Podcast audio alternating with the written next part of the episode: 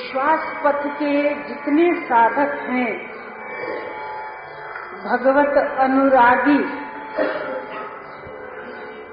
अथवा ऐसे कहूँ कि भगवत अनुराग के अभिलाषी, जितने साधक हैं, सबके लिए प्रेमी होने की बड़ी जोरदार कसौटी है। संसार से जरा भी संबंध अब मेरा नहीं रहा। इसका अर्थ यह है कि संसार बुरा लगता है कि संसार की निंदा करते हैं, कि उसको क्षति पहुंचाते हैं सो सब नहीं है। आप सभी भाई बहनों ने जो गोपी चरित्र में रुचि रखते हैं, सुना होगा। ऐसा ही सुना होगा कि वे तो दिन रात अपने घर बारी काम में व्यस्त रहती थीं। तो बाल बच्चों का पालन भी हो रहा है गऊ भी संभाली जा रही हैं, दूध दही भी संभाला जा रहा है, घर का सब काम किया जा रहा है। उन्होंने यह सब छोड़ा नहीं था और इनको बुरा नहीं समझा था। लेकिन हर काम करते समय हर वस्तु पर दृष्टि जाती तो उनके दिल में यही बात होती कि ये तो उसका है, ये तो कन्हैया का है ये तो उन्हीं के लिए है। तो उन्हीं का है, उन्हीं के लिए है, उन्हीं की प्रसन्नता के लिए है, उन्हीं की सेवा के लिए है। ऐसा वे मानती और वहाँ पहुँचने पर जब उन्होंने कहा कि चली जाओ तो कहती हैं कि जहाँ भेज रहे हो, वहाँ से तो मेरा लेश मात्र भी संबंध नहीं रहा। कभी कभी विश्वास पथ के साधकों में इस कारण से भी तकलीफ़ हो जाती है कि परमात्मा से आत्मीय संबंध स्वीकार करना, यह तो वैष्णव मत की दीक्षा है ही। वैष्णवता इसी को कहते हैं जो परमात्मा को अपना आत्मीय माने। इसके साथ फिर अन्य संबंध भी जीवन में रखते हैं। बस इतनी सी भूल हो जाती है।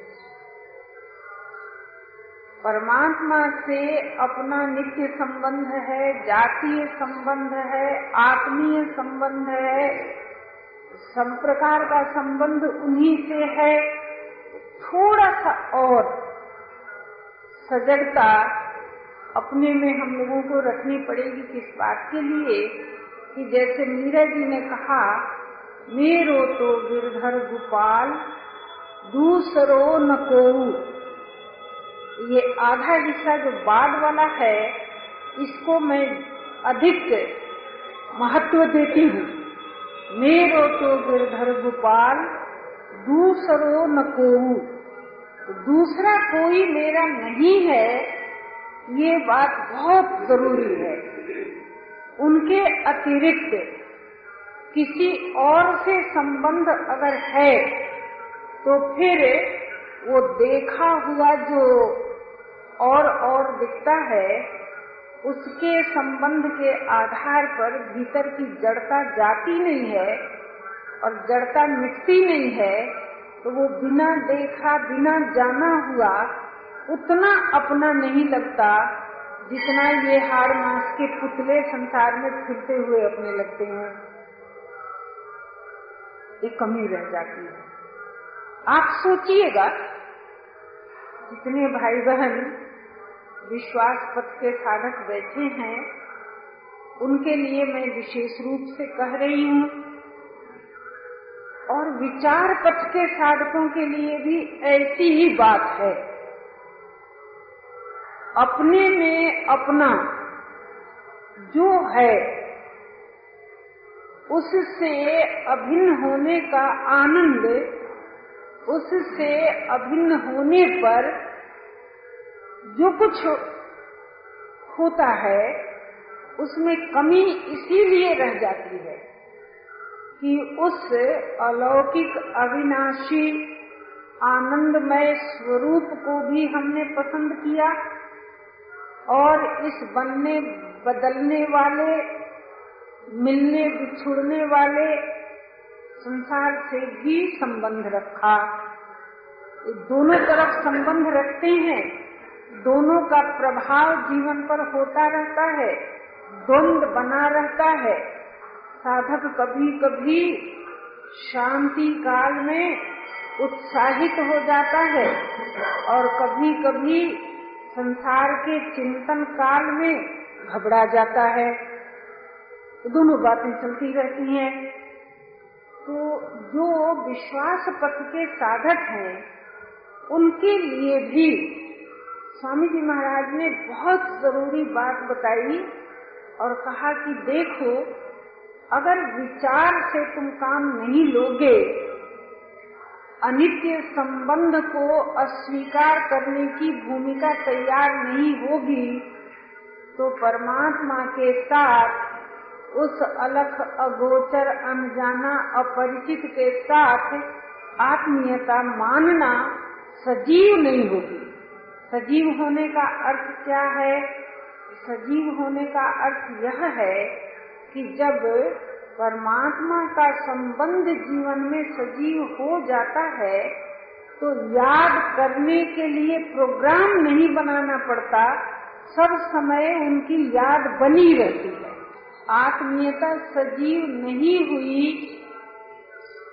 इसका ये रूप दिखाई देता है कि हमको अपने परम प्रेमास्पद प्रभु की याद करने के लिए प्रोग्राम बनाना पड़ता है और उसका आरंभ होता है तथा अंत भी होता है।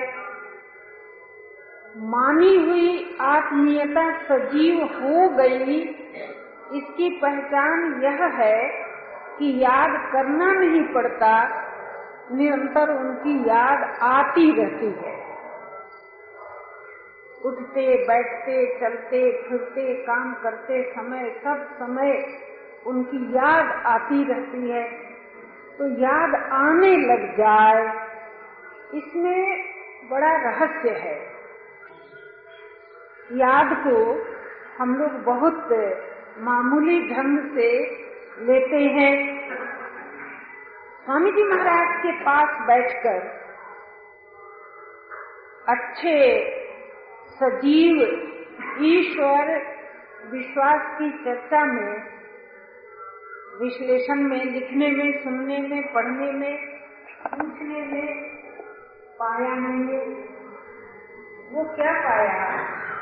कि उस स्मृति का जागृत होना साधकों की ओर से सब प्रकार की चेष्टा की परावती है।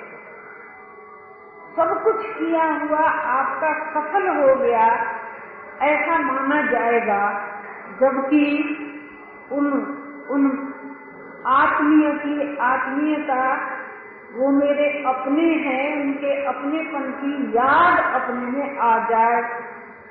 इस दिशा में ऐसा मैंने पाया कि आप सामान्यतः साधक समाज की मनोवृत्ति इस प्रकार की पाएँगे कि भाई, ज़रूरी ज़रूरी काम तो होते ही रहते हैं तो कुछ समय भगवत भजन के लिए भी तो चाहिए। तो ठीक है भाई, ज़रूरी ज़रूरी काम कर लो और उसमें से कुछ समय निकले अथवा ज़ोर डाल करके, कोशिश करके निकालो तो भजन भी करना चाहिए तो भजन भी करना चाहिए। ये भजन सेकेंडरी चीज़ हो गई। अगर नहीं हो सके तो कोई चिंता की बात नहीं। अब क्या करें? भजन करना तो चाहते हैं लेकिन ज़रूरी काम से फुर्सत ही नहीं मिलती है। तो भजन कैसे करें? तो मैं अपने मन के भीतर भीतर समझती हूँ, समझाती हूँ अपने को। जब किसी साधक के मुँह से ही बात सुनती हूँ तो मैं अपने से पूछती हूँ कि अच्छा भाई, अब इस बात का फैसला करो। कौन सा बात कौन सा फैसला करें? तो ज़रूरी ज़रूरी काम से फुर्सत नहीं मिलती है कि गैर ज़रूरी काम में लगा जाए। तो भजन गैर ज़रूरी हो गया ना? जी?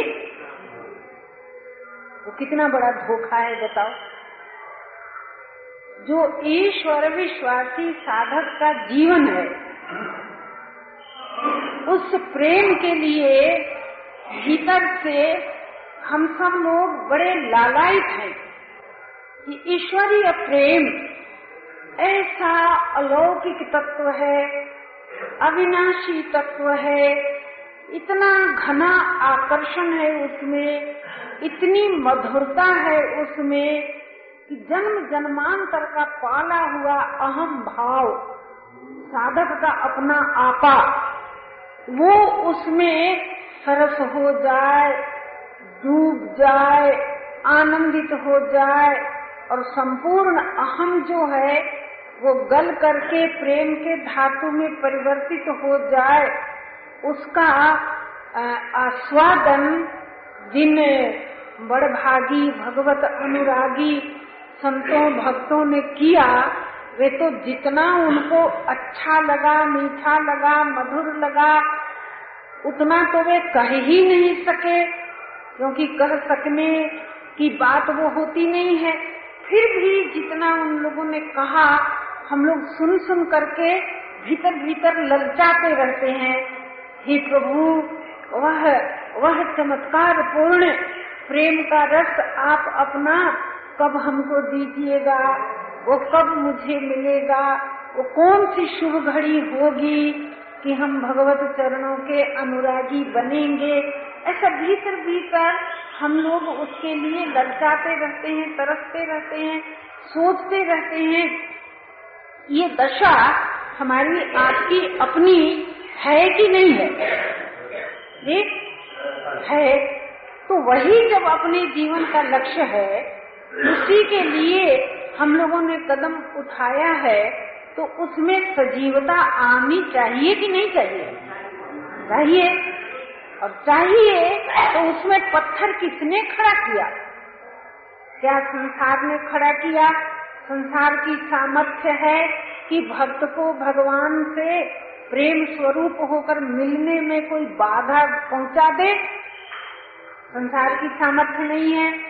तो क्या सृष्टि के मालिक ने खड़ा किया है? जी? नहीं, वो भी खड़ा नहीं कर सकते। वो तो सब हमारी बाधाओं को हटाते रहते हैं।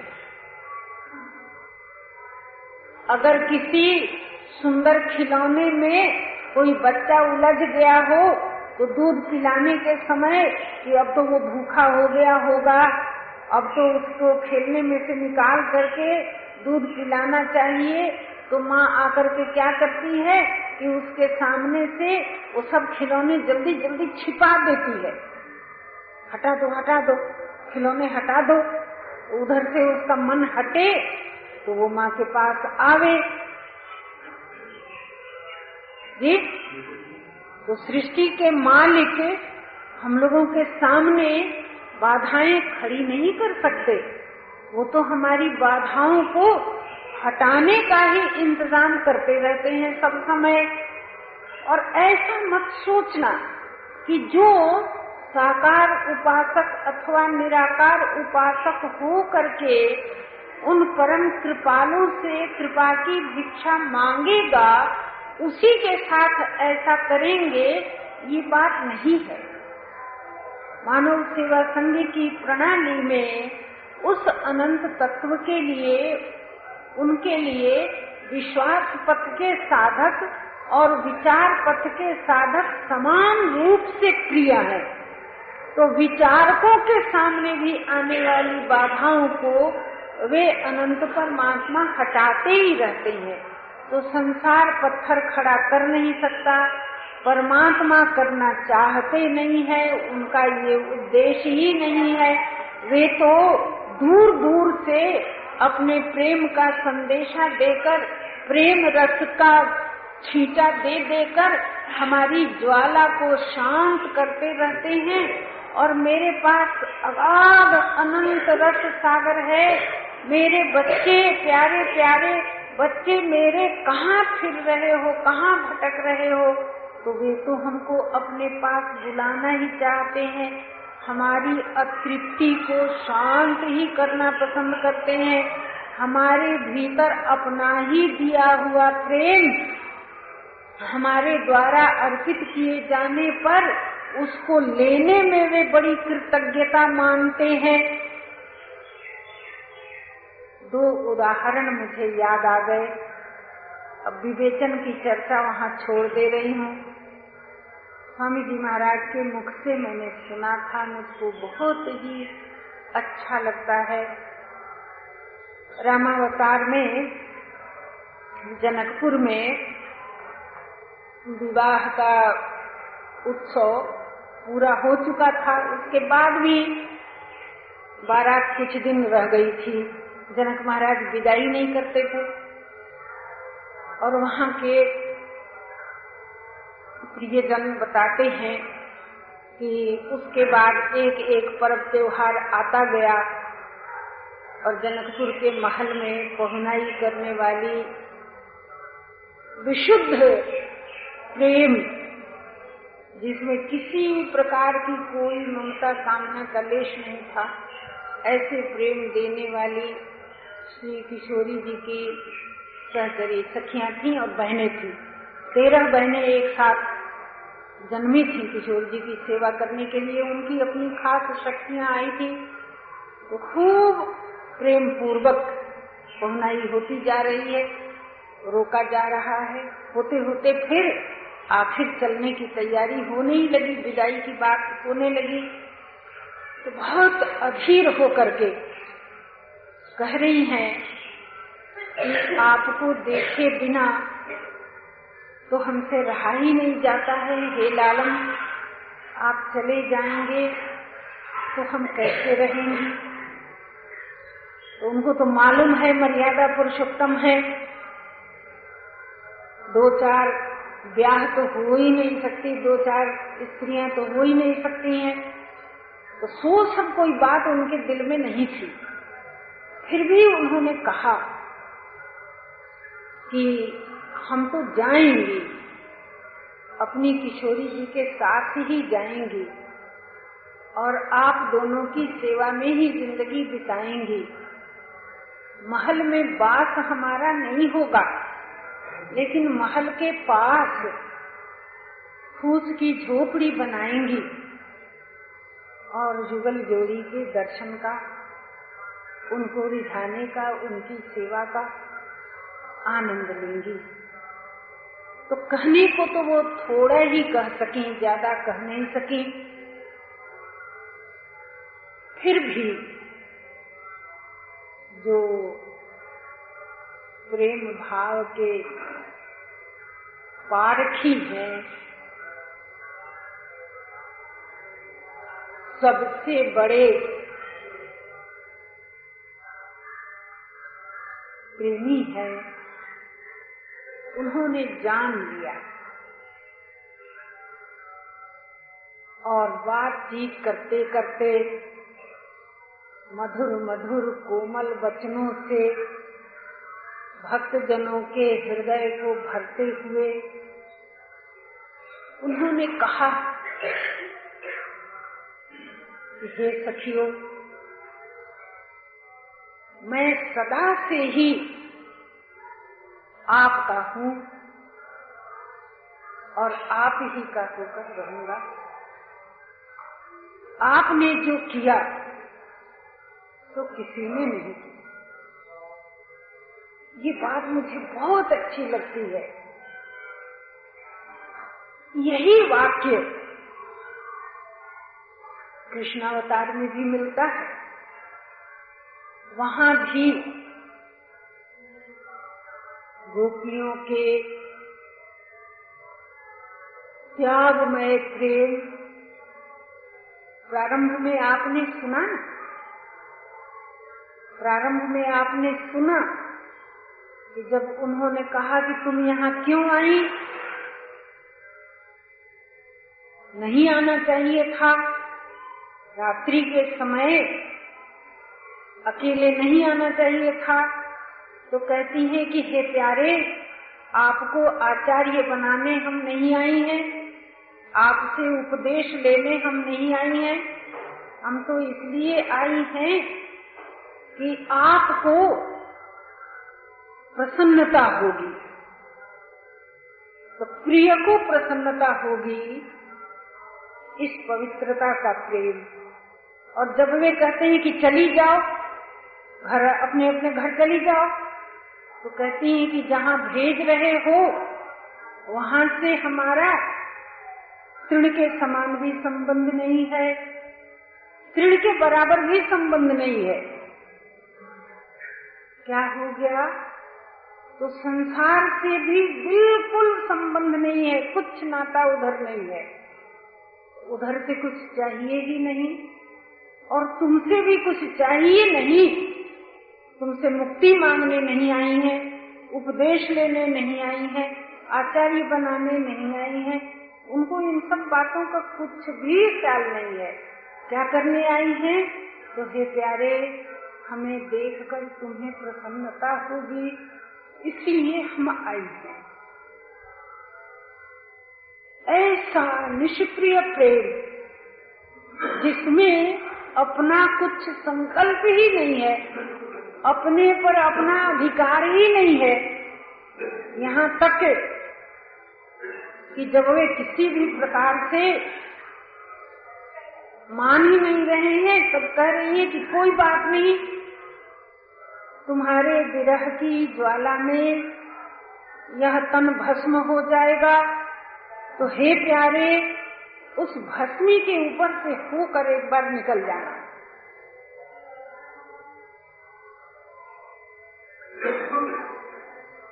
सुन करके मुग्ध हो गए। सराहना करने लगे। वहाँ भी मैंने सुना है, कहते हैं, तुम जो की कियो सो, कौन कियो हे गोप कुमारी हे सखियो, तुमने जो किया तो किसी ने नहीं क्या अर्थ है? उन्हीं का बनाया हुआ खिलौना। उनके हाथ के खिलौने ही हैं। और उन्होंने अपना ही प्रेम रस दे करके हम लोगों को सरस बनाया। अपने ही अनंत माधुर्य के गुण से हमें अपनी ओर आकर्षित किया। मैं तो ऐसा ही मानती हूँ। स्वभाव से, जो लोग भक्ति भाव से भरे होते हैं, उनकी तो चरण धूली मैं मस्तक पर चढ़ाती हूँ। लेकिन अपना हाल कैसा? तो अपना हाल जो मैंने देखा तो स्वामी जी महाराज से निवेदन करने लग गई, पाठे में कहीं कहीं आया है। तो मैं कहने लग गई कि स्वामी जी महाराज, इस जगत में इस भौतिकता के चकमक में भूला हुआ और उनको याद कर सके, अपने लिए तो संभव नहीं लगता है। ये तो मेरी दुर्दशा देखकर, ये उधर ही करुणा द्रवित हुई है। उन्हीं को मेरा दुख सताने लगा है। उनको मेरी सुध लेने की सूझी है तो मुझे उनकी याद आई। अद्भुत बात। मैं क्या बताऊँ, मुझको मनुष्य के जीवन का इतना बड़ा चमत्कार मालूम होता है, इतना बड़ा चमत्कार मालूम होता है कि अगर इसका उद्घाटन इस जीवन में नहीं हुआ तो मनुष्य होने का लाभ ही क्या पाया हम लोगों ने? एक वेस्टर्न थिंकर एक विदेश का चिंतनकार व्यक्ति, उसने एक निबंध लिखा था, दो दिन हो गए अब तो। तो उसमें ये लिखा था कि भारतीय दर्शन जो है, वो तो समझ में आता है। अलख अगोचर अविनाशी नित्य तत्व, एक ही अव्यक्त तत्व, और वही अनेक रूपों में अपना विस्तार करता है और समेटता है। वही सर्व उत्पत्ति का आधार है, वही सर्व प्रतीति का प्रकाशक है। इत्यादि इत्यादि। अब उसकी भाषा में नहीं बोल रही हूँ। वे लोग तो इंटेलेक्ट से लेकर ही आरंभ करते हैं। ये जो इंटेलिजेंस का सत, असत की विवेचन करने की जो शक्ति है मनुष्य की, वहीं से वे अपना दर्शन आरंभ करते हैं। इसलिए उसकी चर्चा मैं नहीं कर रही हूँ, लेकिन उसकी बात बता रही हूँ आपको कि उसने दिखा कि ये सब तो समझ में आ जाता है। भारतीय दर्शन में जो नित्य तत्व का विवेचन है, वो तो समझ में आ जाता है। लेकिन पता नहीं चलता है कि भारतवासी साधक जन कौन सा टेक्निक जानते हैं कि वह अलग अगोचर, अव्यक्त, नित्य तत्व, एक अकेला। ऐसा वो है तो दो हाथ वाला, दो पाँव वाला बनकर, नन्हा सा, छोटा सा बनकर उनके सामने आ जाता है। और न जाने भारतीय भक्त कौन सा टेक्निक जानते हैं कि उनके इशारे पर वो नाचता है, खाता है, बोलता है, बैठता है और और जरा जरा सी बात के लिए उनके आगे याचक बनता है। ये टेक्निक हम लोगों की समझ में नहीं आता। स्वामी जी महाराज को मैंने पढ़ के सुनाया। मैंने कहा, महाराज, सुनिए, एक वेस्टर्न फिलोसफर थिंकर ने ऐसे ऐसे लिखा है। तो हंसने लगे। कहने लगी, बेटा, ये टेक्निक है ही नहीं है, कोई जानेगा कैसे? ये बात किसी मेथड से नहीं होती है, किसी टेक्निक से नहीं होती है। ये तो वो प्रेम के दीवाने जानते हैं, जो लोक और परलोक को उस परम प्रेमास्पद के चरणों पर न्यौछावर कर देते हैं। हे महाराज, ये संसार का सुख भी हमको नहीं चाहिए। और है सरकार, ये मुक्ति भी हमको नहीं चाहिए। ये मुक्ति और भुक्ति, भोग और मोक्ष, सब कुछ तुम्हारे चरणों पर समर्पित है। ऐसे जो जो परम स्वाधीनता के आनंद को भी उस स्वाधीन पर लुटा करके और उसके पराधीन हो जाते हैं और कहते हैं कि हे प्यारे तुम्हें जो अच्छा लगे सो करो। इस इस तुच्छ जीवन का तुम्हें जो उपयोग अच्छा लगे सो करो। तुम्हें जिसमें आनंद आवे सो करो। ऐसे जो भक्त होते हैं, उन भक्तों के आगे भगवान स्वयं ही कृतज्ञ हो जाते हैं तो अपनी ओर से प्यार देते हैं। और भक्त जब उस प्यार को परमात्मा के अर्पित करता है तो खूब उत्साह से उसको लेते हैं और ले करके उसी भक्त के आगे कृतज्ञ हो जाते हैं कि तुमने जो किया तो किसी ने नहीं किया। क्या महिमा है? क्या विशेषता है? कितनी बड़ी बात है। और जब अपने हृदय की संकीर्णता से मुझे बड़ा ही कष्ट होता कि हाय, मेरे पास कुछ है ही नहीं है। ऐसे परम सुंदर, परम मधुर, परम उदार को मैंने अपना उपास्य बनाया तो उनको देने के लायक तो यहाँ कुछ है ही नहीं है। क्या करूँ मैं? तो बड़ा भीतर भीतर दुख होता।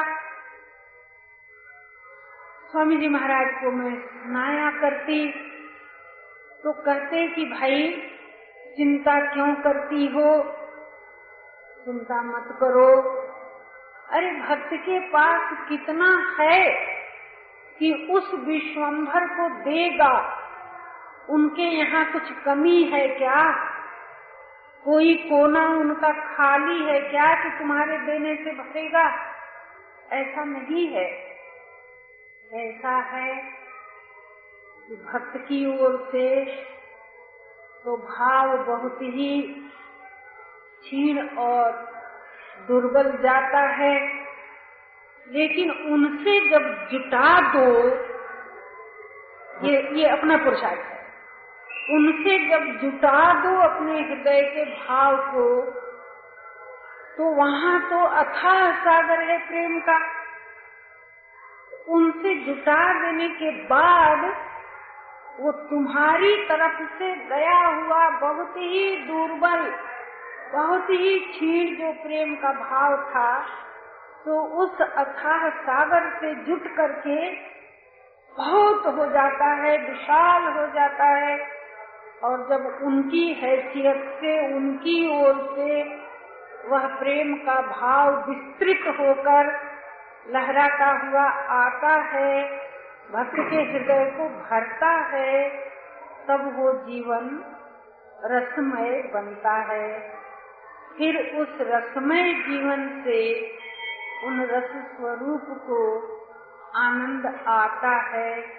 तो सच्ची बात तो यही है कि सब कुछ उन्हीं का दिया हुआ है। भूल अपनी इतनी हो गई कि उस पवित्र प्रेम की प्यास को ढक करके मैंने रख दिया और जगत की तृष्णा को प्रश्रय देकर सुख भोगने के द्वारा जीवन को बर्बाद किया। अब संत कृपा से, भगवत कृपा से, जीवन के मंगलमय विधान से इस, इसमें सुधार हो गया। कि भाई जीवन का जो रस स्रोत है, वो तृष्णा की अग्नि में डाल करके जलाओ मत। समझ में आता है? जी? अपने को ऊपर ऊपर से प्रभु का नाम ले लेकर गीत गा गा करके अपने को रिझाओ मत। क्या करो? तो इस रस स्रोत को जलने से बचाओ और फिर इसे कहाँ लगाओ? तो इसको उसमें लगा दो कि जो प्रेम रस का अथाह सागर है। उसके बाद फिर कुछ करना शेष नहीं रहता। उस रसमय के रस की मधुरता से जन्म जन्मांतर के विकार भूल जाते हैं।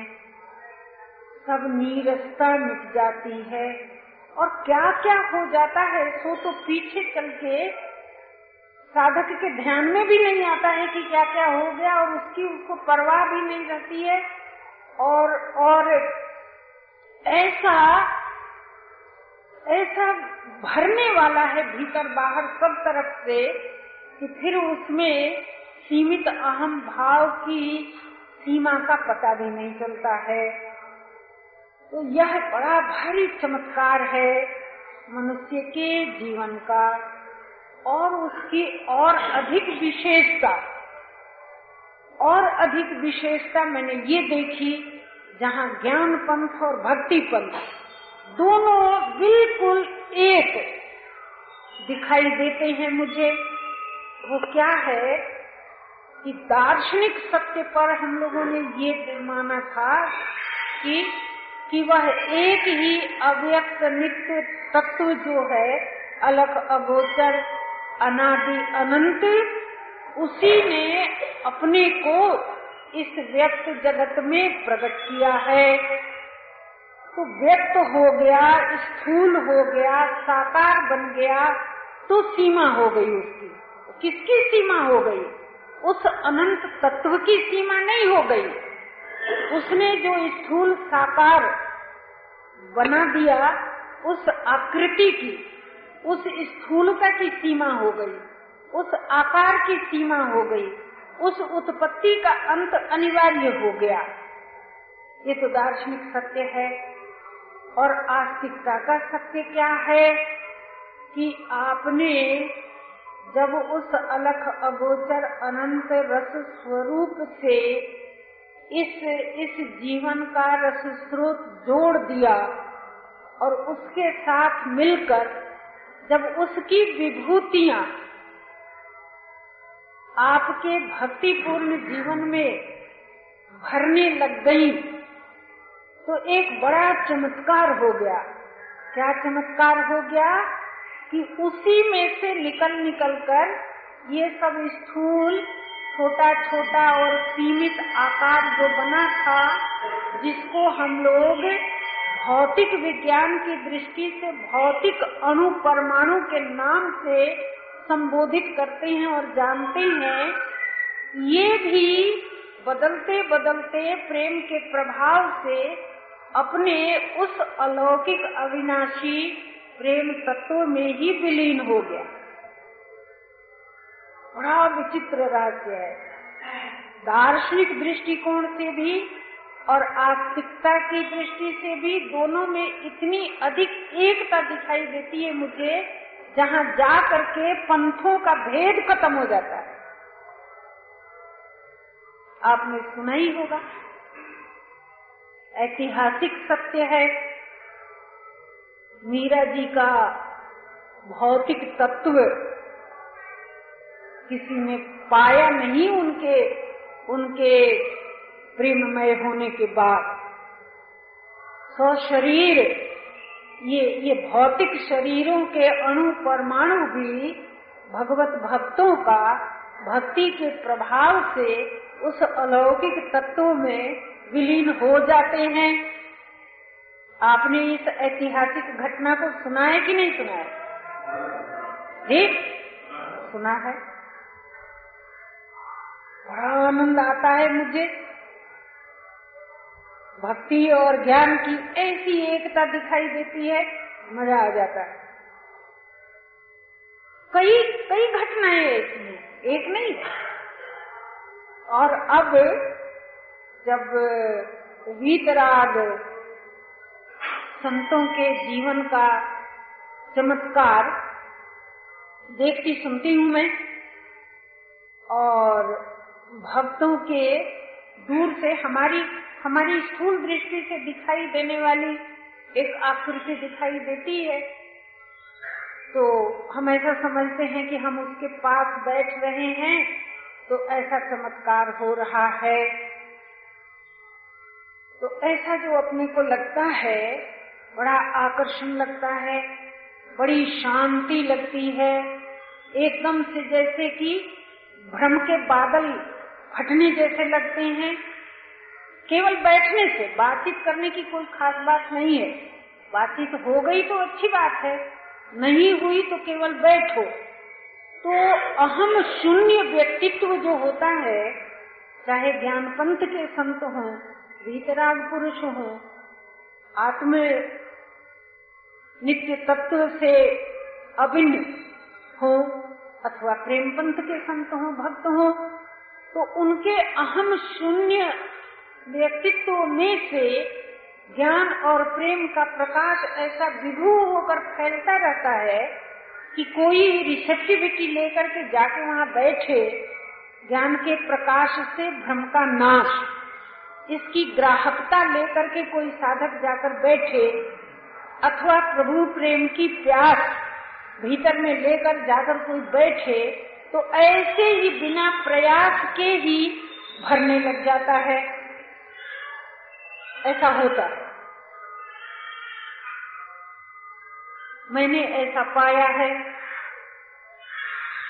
बरेली में एक आनंद आश्रम है, वहाँ सत्संग के लिए वहाँ के प्रेमी जन बुलाया करते थे, मैं पहले बराबर जाती थी प्रति वर्ष जाती थी, अब नहीं जा रही दो चार साल से।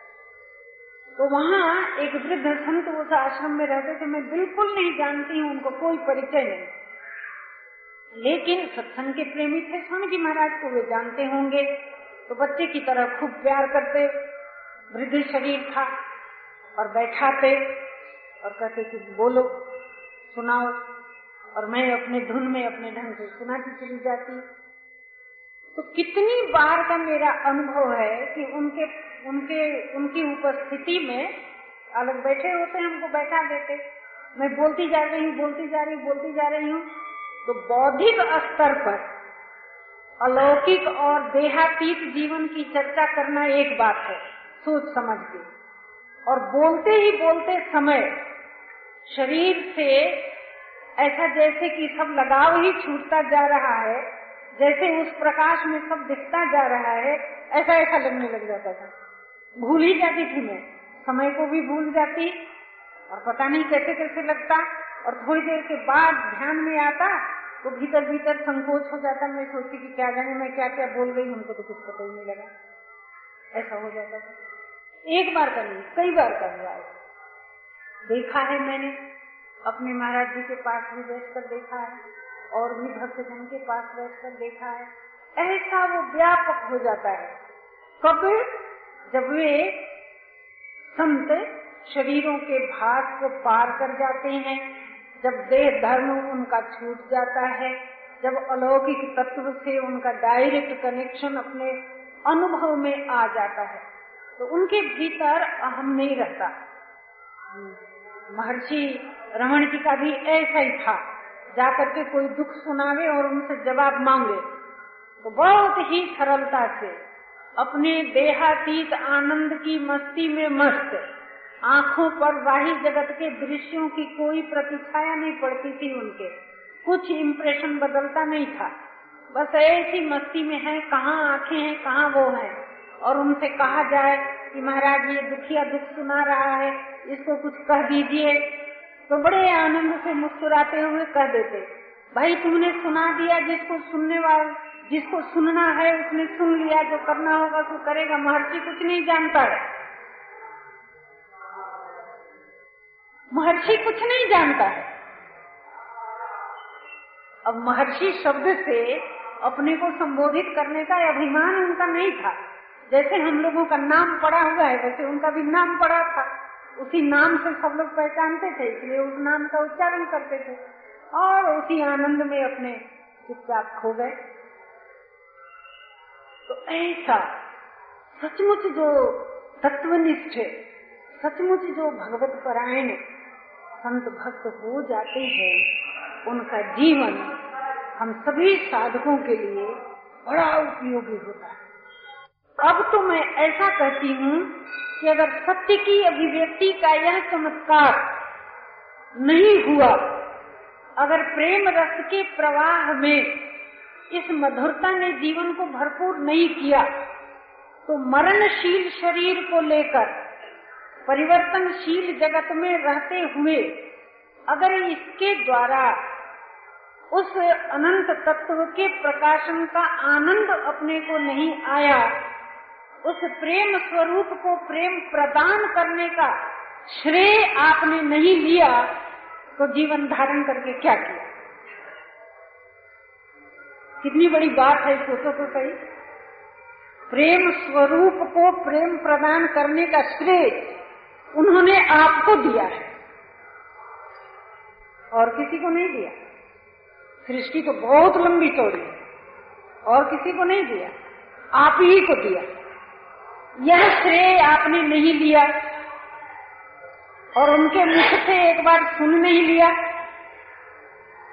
तुम जो कियो सो कौन कियो तुम्हारी। तो क्या किया जी के? क्या किया हम लोगों ने जन्म लेके? क्या किया वक्ता बन के क्या किया श्रोता बन के